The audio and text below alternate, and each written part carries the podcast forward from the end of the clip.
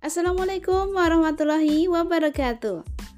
Apa kabar sahabat semuanya? Semoga hari ini dalam kondisi sehat walafiat. Amin ya rabbal alamin. Sahabat kita bercerita, saat ini sangat mudah ya bagi kita untuk mendapati kelas-kelas training secara online. Misalnya kelas menulis, kelas voice over, kelas mendongeng, kelas Facebook AdSense, atau bahkan kelas membuat video. Nah, semua bisa dilakukan tanpa meninggalkan rumah. Lebih hemat waktu tentu saja, tenaga, dan lebih murah biayanya dibandingkan dengan training secara offline. Bener nggak nih? nah, terkadang saat promo kelas tersebut berdatangan, kita rasanya ingin banget deh mengikuti semua.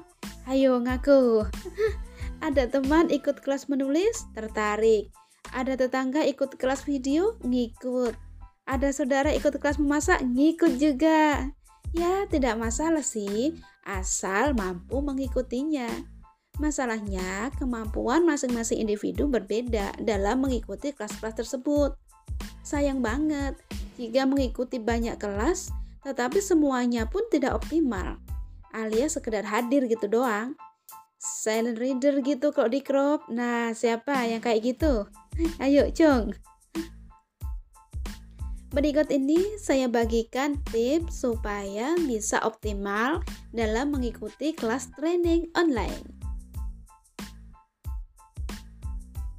Pertama, lihat sikon, situasi dan kondisi. Baik situasi dan kondisi secara keuangan atau materi calon kelas yang diikuti. Sekiranya mampu, ya jangan ragu untuk gabung.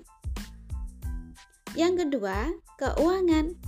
Iya sih, kelas online tuh lebih murah. Akan tetapi, kalau ada 10 kelas berbarengan dengan budget satu kelas 100 ribu, halu, itu jadinya 100 juta. Jadi, pertimbangkan juga ya dengan budget yang ada. Yang ketiga, Siapkan mental dan sarana prasarana yang dibutuhkan.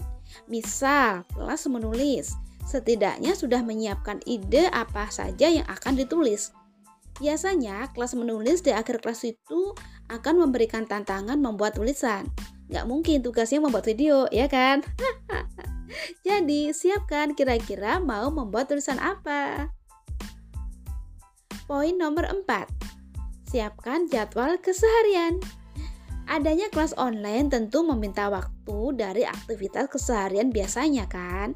Sehingga butuh waktu khusus bahkan menyusun ulang jadwal sehari-hari. Begitu masuk kelas, urusan lain harusnya kelar juga, ya. Oke, oke. Poin terakhir, tentu saja mengikuti langkah demi langkah yang diajarkan di kelas online. Jangan sampai kelas selesai ya selesai gitu doang gitu. Tugas-tugas tidak dilakukan. Lah terus hasilnya apa dong mengikuti kelas? Ya kan? Ayo gimana? Sudah siap masuk kelas online? Semoga kita bisa berjumpa lagi ya di pesan-pesan um, besok. Assalamualaikum.